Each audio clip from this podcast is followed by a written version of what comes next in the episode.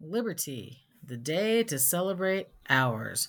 Cognate Cognizance by Tammy Marshall. Did you know that the Statue of Liberty's real name is Liberty Enlightening the World? Sometimes we call her Lady Liberty, too, and that's my favorite nickname for her.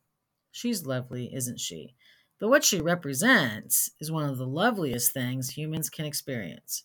So, on this special day, when people all over the United States are celebrating their liberty, I thought it would be a good time to share some cognate cognizance about the word.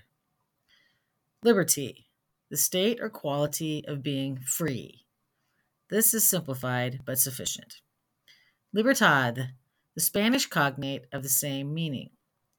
Seeing Lady Liberty serves as a reminder that in Spanish, the word libertad is feminine so it's la libertad.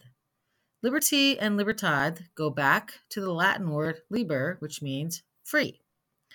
Knowing this is helpful to learn the Spanish word for free, which is libre. Libre means free in the sense of being unrestrained and free to do as you want. This is not the word for free when you mean that something doesn't cost anything. That word is gratis. The Latin word for free, liber, survives in our word of liberty and in the Spanish cognate of libertad. It also shows up in liberate, which means to set something or someone free. In Spanish, that word is liberar.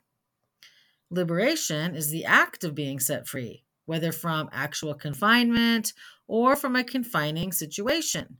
Thus, we have women's liberation which is usually shortened to women's lib, but I like the longer form myself.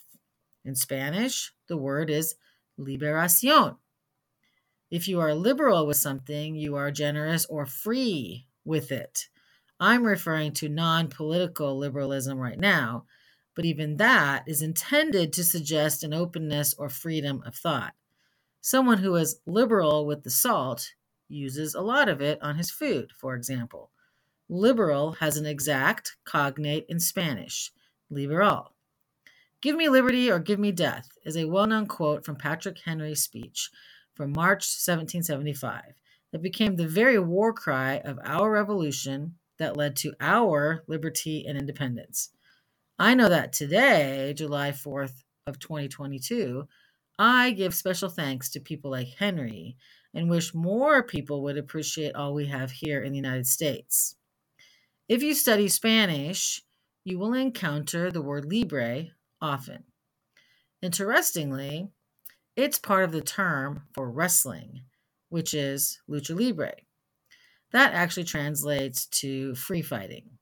If you've ever watched Mexican wrestling, perhaps you know they are called luchadores, which really comes closer to meaning fighters. I've long enjoyed Jack Black as an actor and I got a special kick out of his film, Nacho Libre.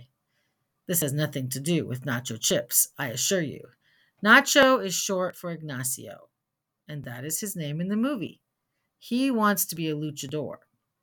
What does a luchador do? He wrestles. What is that called? Lucha Libre. Thus, Ignacio becomes a wrestler called Nacho Libre. If you've never seen it, and if you enjoy comedy, then give it a whirl. And here is the trailer for that movie if you're interested. Whatever you are doing today to celebrate your liberty, stay safe and come back next week for another episode of Cognate Cognizance. And please share this with anyone else who might like learning about words and Spanish. Thank you. Happy 4th of July.